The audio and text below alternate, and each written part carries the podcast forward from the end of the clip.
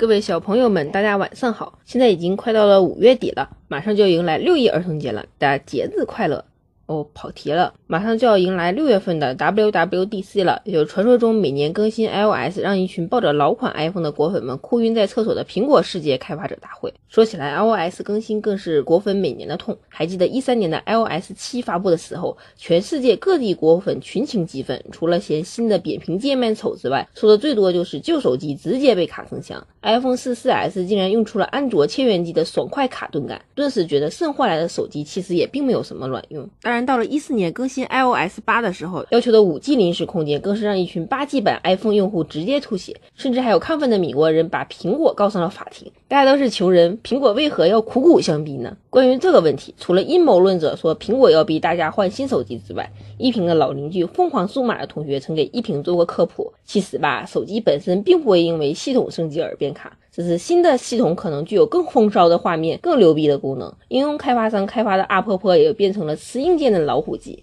而旧手机落后的性能支持不了，肯定会觉得肾亏。不过苹果最近不知道抽什么风，说马上更新的 iOS 九要实现让 4S 这种古董机也能流畅的跑，一脸治肾亏不含糖的正义表情，一平还有点小期待呢。毕竟现在盛元告急，买不起手机，更新个系统装装逼还不行吗？